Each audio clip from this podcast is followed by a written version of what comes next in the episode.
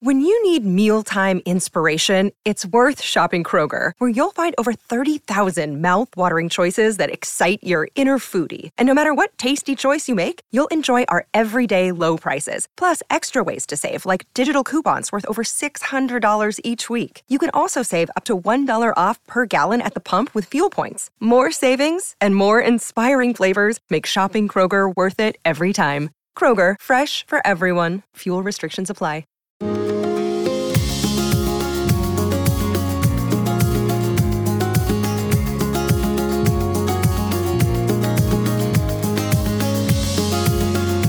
You are listening to the Thoughts from a Page podcast, which is a member of the Evergreen Podcasts Network.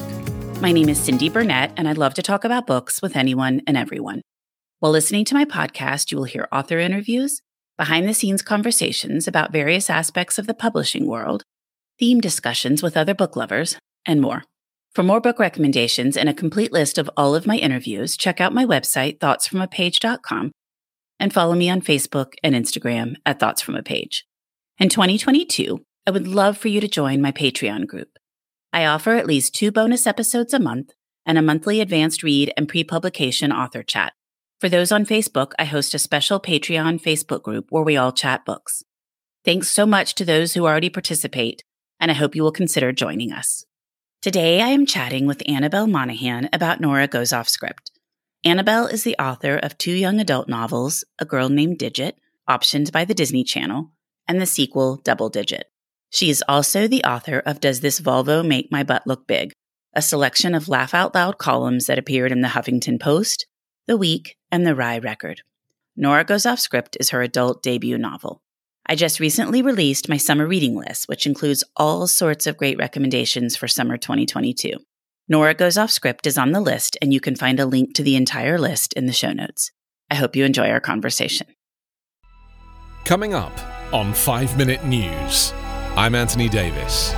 You might think it's partisan because maybe it's critical of one side or the other, but it's not. It's just the truth. And I think that's also something that's kind of unusual for Americans listening to the radio or to podcasts because the news landscape in the States has been so partisan for so many decades. So, five minute news is verified, truthful, independent, unbiased, and essential world news daily. Welcome, Annabelle. How are you today? I am great. And I'm so excited to be on your podcast. I am so glad you're here. I absolutely loved Nora Goes Off Script. And I know we've been communicating on social media, but it's nice to actually get to speak to each other. Well, thank you. I'm so glad you liked it. Well, and huge congrats are in order. You had a starred review from Publishers Weekly and Booklist, and you're a June Indie Next pick. You must have just been thrilled to pieces. It's just, it's, uh, it blows my mind, all of it. It has been so exciting. And just to have anybody respond positively to something that came from your heart, it's just, it's such a good feeling. One of the things I love about Bookstagram is having books put on my radar. And I feel like Nora Goes Off Script is one of those books that months ago it started just popping up right and left. And everybody who I follow that I usually line up well with was like, oh, this book is so great. Oh, this book is so great. And it's really fun to see that happening and then to pick it up myself and also love it. It'll be on my summer reading list. I just thought it was fantastic. Oh, wow. Thank you so much. Absolutely. Well, why don't we start with you just talking a little bit about Nora Goes Off Script for those that won't have read it yet? Okay, so it is uh, a story about Nora Hamilton, who is a screenwriter, and she writes a movie about her divorce. And when it's filmed on location at her home, she ends up falling in love with the actor who plays her husband in the movie. So, you know, that's the elevator pitch. Um, but it's a lot about, you know, life imitating art and art imitating life because she's writing a movie about her real life. How did you come up with the subject matter for this one? Well, it came in a lot of different from a lot of different directions and I think that maybe I'd been thinking about it for a long time. In 2019, I was sick in bed for a while and I sort of got hooked on the Hallmark channel. You know those, you know, 120 minute made for television romance movies. And I would sit there and I'd watch like two and three in a row. And I'd think to myself, like, wait, isn't that the same movie? Just like with slightly different details. You know, last time she had a cupcake store and this time she has a ballet studio, but isn't that the same guy? Like, I just couldn't get over how it was the same movie over and over again. And I ended up actually waiting until the end to see the credits to see who was writing these movies because I, I thought maybe it's just the same person who keeps doing this. And I just sort of ran with it. I started wondering what kind of a person would want to write the same kind of movie over and over again with these very idealized towns, idealistic towns, and very just it's like kind of selling a female fantasy that we're all trying to pick up on. And um, that's where Nora came from, because I was just wondering what it would be like to be a woman who writes these movies, you know, to support her family if she'd never actually been in love. So that's where that came from. Well, it was an interesting time for me to read this book because I've never been a Hallmark movie watcher, but I find myself watching them regularly now because my dad has Alzheimer's. And the show is one of the things that he can really watch that will settle him, which is so interesting to me. So I end up sitting with him a fair amount of the time and watching these movies. And I do struggle a little bit because they are the same movie over and over again. But it's also made me really wonder like what it is about those movies that make him more settled or more comfortable. Well, you know, I, I, I find that fascinating actually because you know it it was a great comfort to me when I was like I couldn't read or anything, and I just wanted something low stakes to entertain me and sort of take me out of where I was.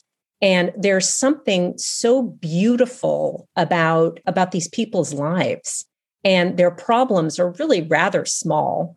And you know these women support themselves on jobs that are basically hobbies. You know, oh, I like making cupcakes now. I'm a cupcake magnet. Oh, I'm going to support my family making custom wreaths to sell to my community. And you know, they all have marble countertops and these gorgeous houses. And I'm like, wow, how many custom wreaths can you really sell in a season to to make that happen? in this tiny town. In this tiny town, right. I mean, there are only so many front doors. Exactly. I mean, just do the math.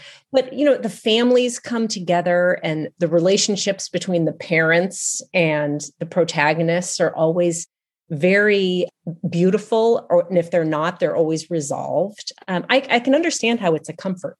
I think that's right. And the news is so incredibly stressful right now.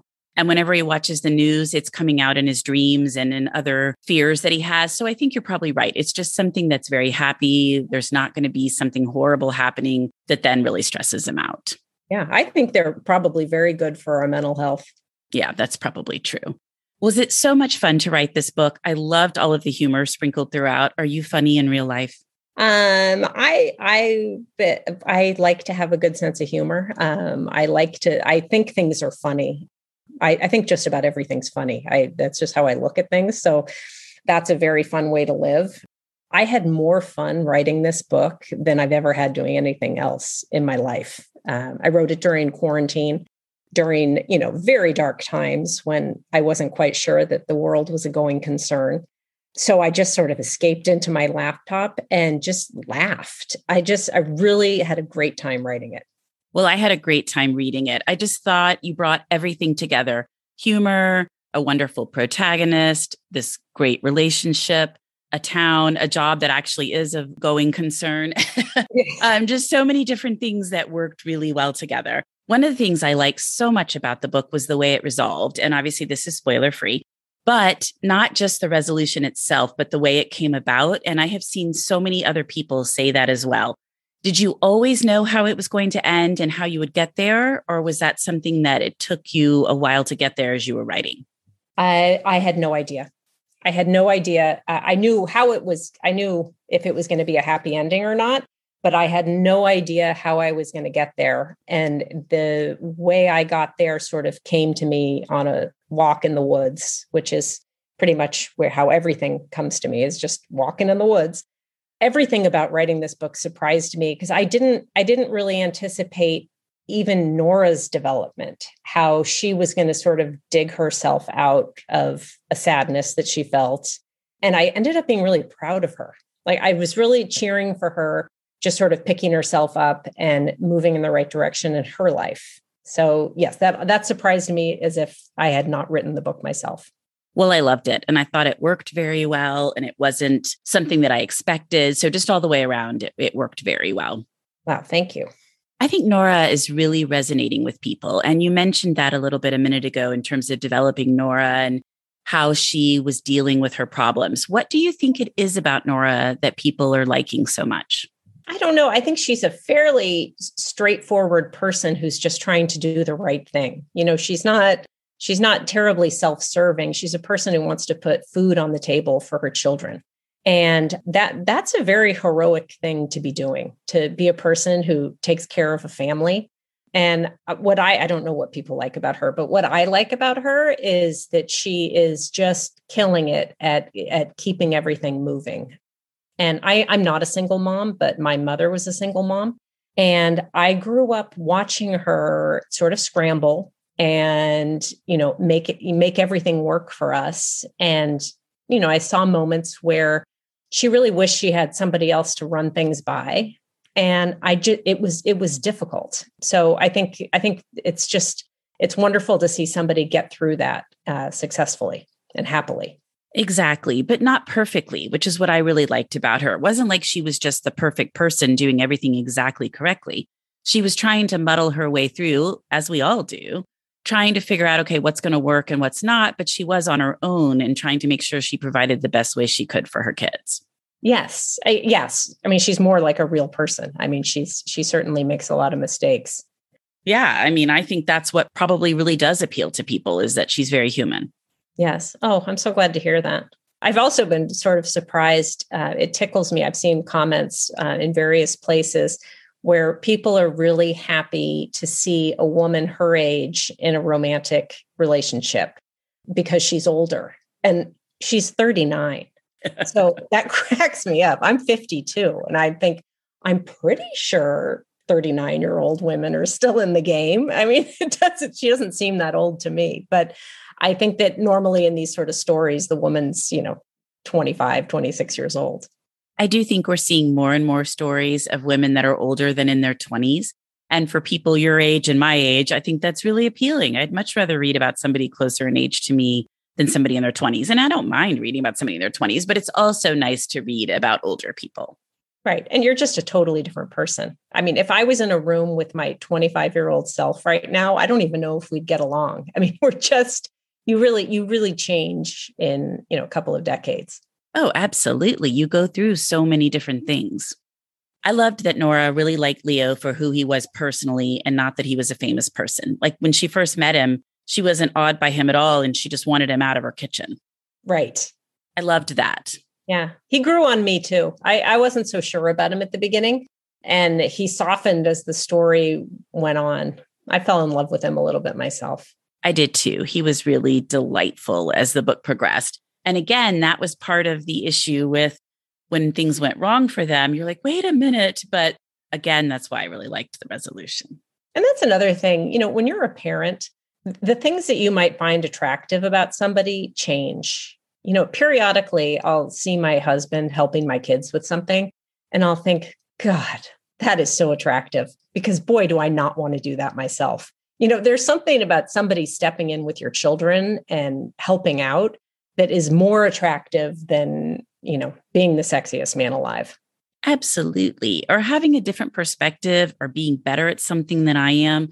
Kind of back to the discussion about nora not having anybody there or your mom not having anybody there to bounce it off it's nice to have that second person to both split the duties and also to be able to talk through difficult things oh gosh it, it's invaluable well, who was it harder to write, Nora or Leo?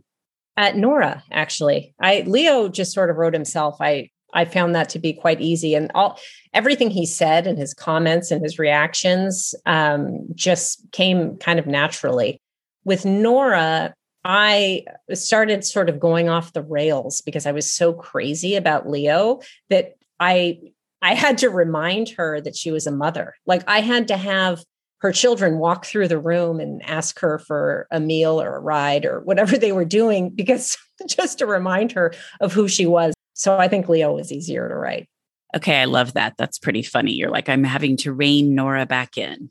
Yes. I mean, you can see how you'd go completely bananas for this guy. But meanwhile, somebody's got to get that chicken in the oven.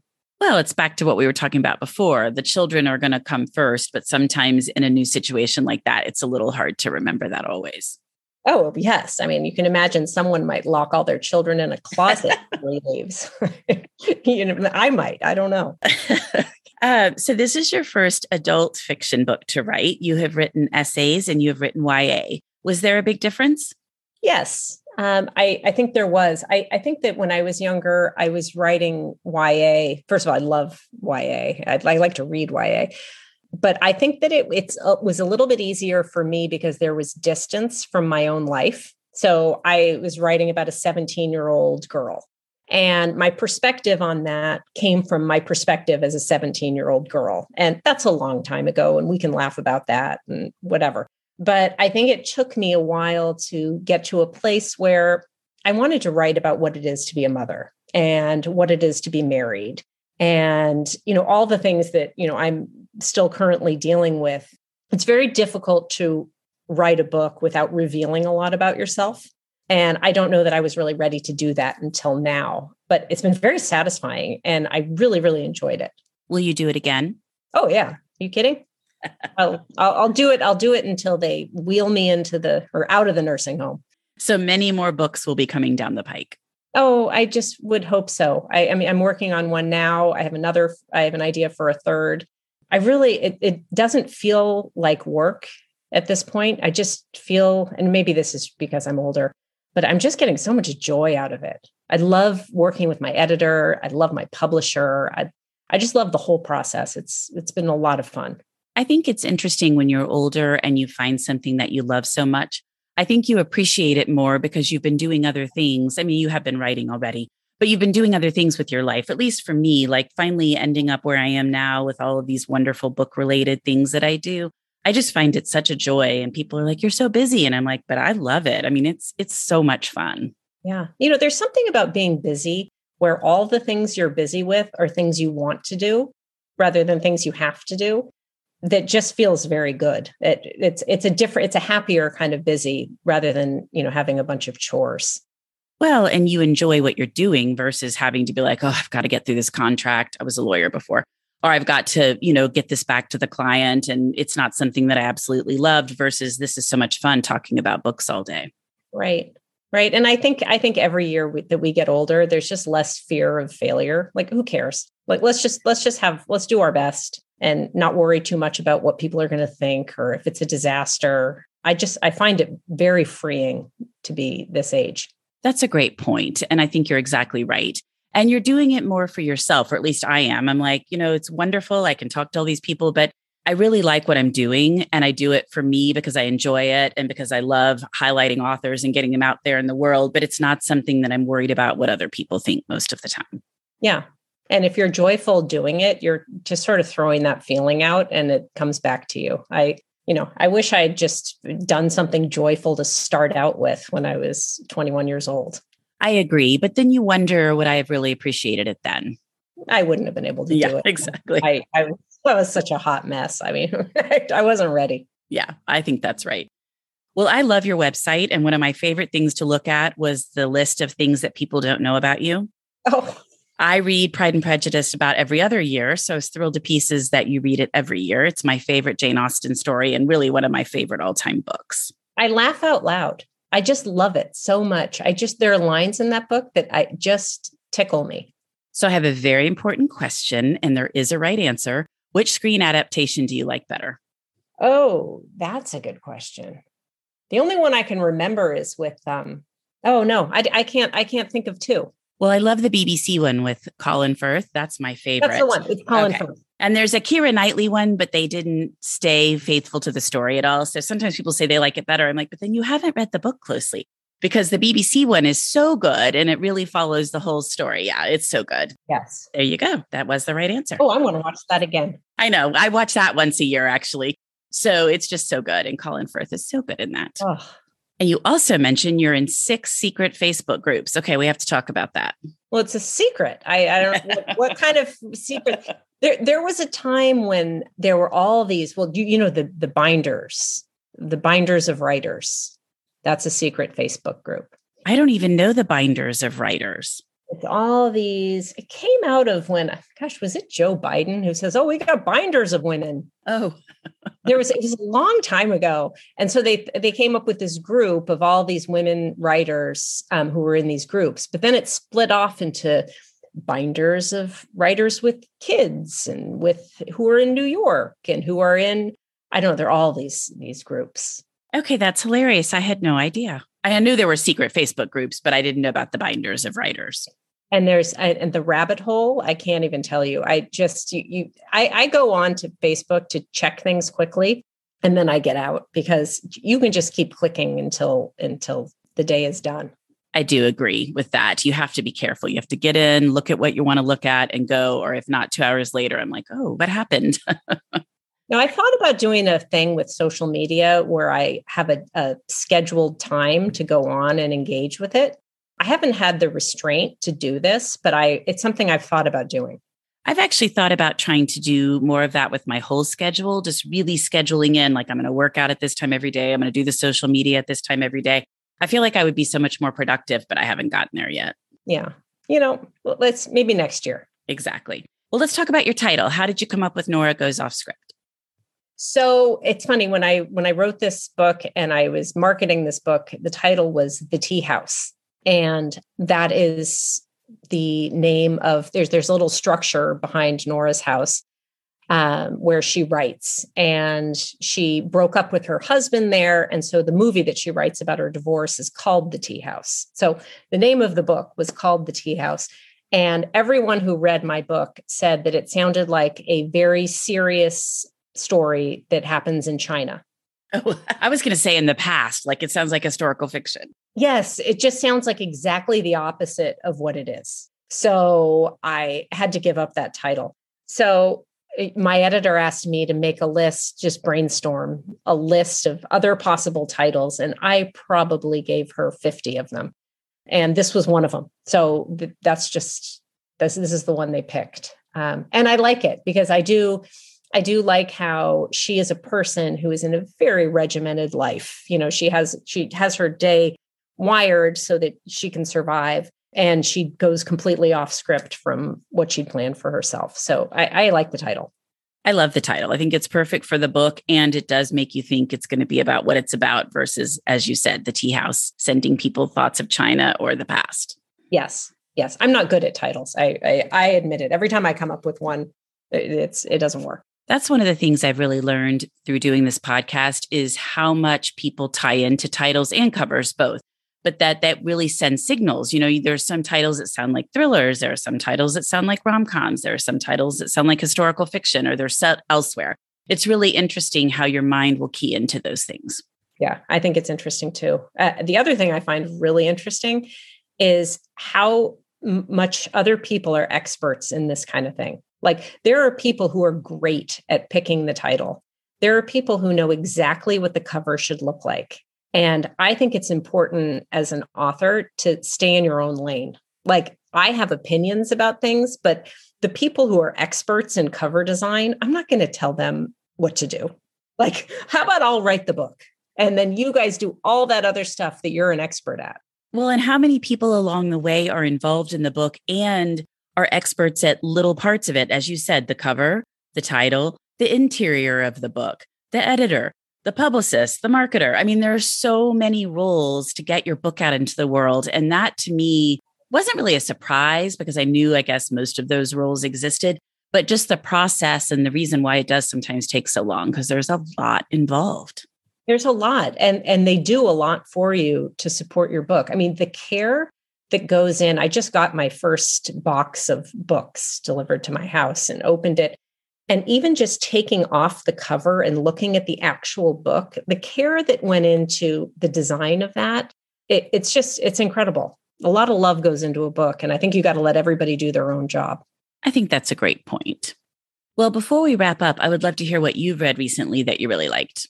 Mm, I've read so many things I've really liked. A lot of them are are coming out soon or not out yet. Are those okay answers? Absolutely. I love knowing those because it gives me a list of what's coming up in case I haven't caught something. Oh boy. I, I mean, it just like blown my mind. In September, The Matchmaker's Gift by Lynda Cohen Loigman is coming out. And it is, it's magic. Uh, it's like the best way to describe it. It's a dual timeline. With a grandmother who has a gift for matchmaking. She can pick your soulmate. And a present day, her granddaughter is looking for love. And the story goes back and forth, and it is just fantastic. I've heard such wonderful things about it. And through my Patreon program for the podcast, we do early reads a month ahead and then meet with the author before the book comes out. And she's my August pick. So we're we're going to get the book in July or August and then meet with her in August before it comes out in September. Oh gosh, can I come on again so we can talk about it? Absolutely. you can join us. it is so good. That's what I keep hearing. There's another book coming out in September called um, The Frederick Sisters Are Living the Dream by Jeannie Zusy. And it is, it's a story of a, a woman, a woman at middle age who is caring for her special needs sister. And it's funny and it's heartbreaking and sort of ends up, you're like, well, who's really taking care of who here? It's just a wonderful book about sisters and family. That sounds great. And I don't know that one. See, that's why I'm happy when people start talking about books coming out in the future because I'm like, oh, I need to add that one to my list. Oh, no, you're absolutely going to love it. Okay, good. Amy Poeppel is one of my favorite writers, and she has a book coming out called The Sweet Spot that is just such a perfect book.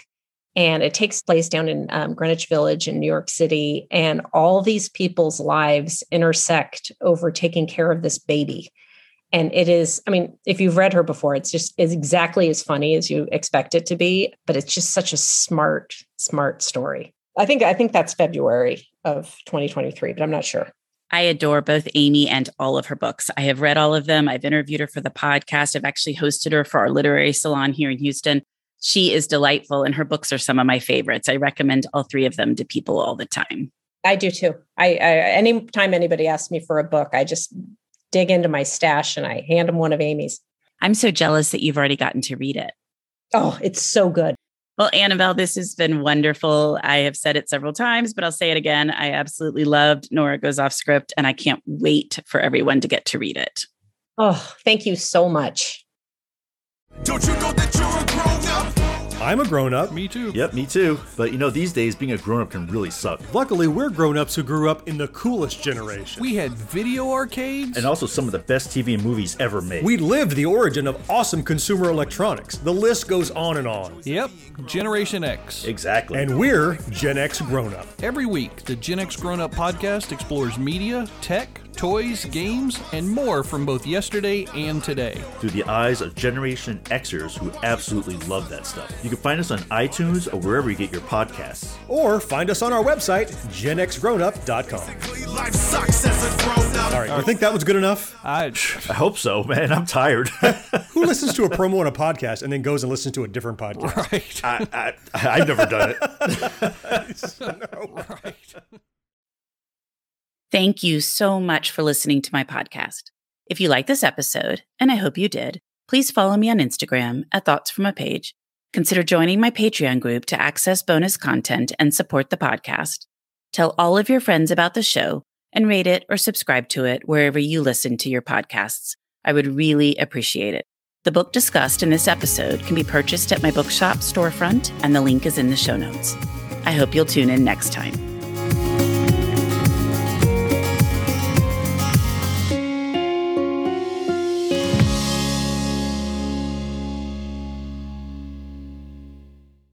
Hi, I'm Emma. And I'm Joe. And, and we're, we're, the, the Professional, Professional, Book, Book nerds. nerds. Two Mondays a month, we interview authors and talk about their upcoming books, what drives them, and their go to order at the cafe. On Thursdays, we share recommendations and dive into topics readers face, like how do I actually read the books on my to be read list? You can find the Professional Book Nerds podcast on Apple Podcasts, Spotify, or wherever you get your podcasts. Want to learn more about us? Our website is professionalbooknerds.com, and you can find us on Instagram, Twitter, and TikTok at ProBookNerds. We hope you'll come and listen, and as always, happy, happy reading. reading.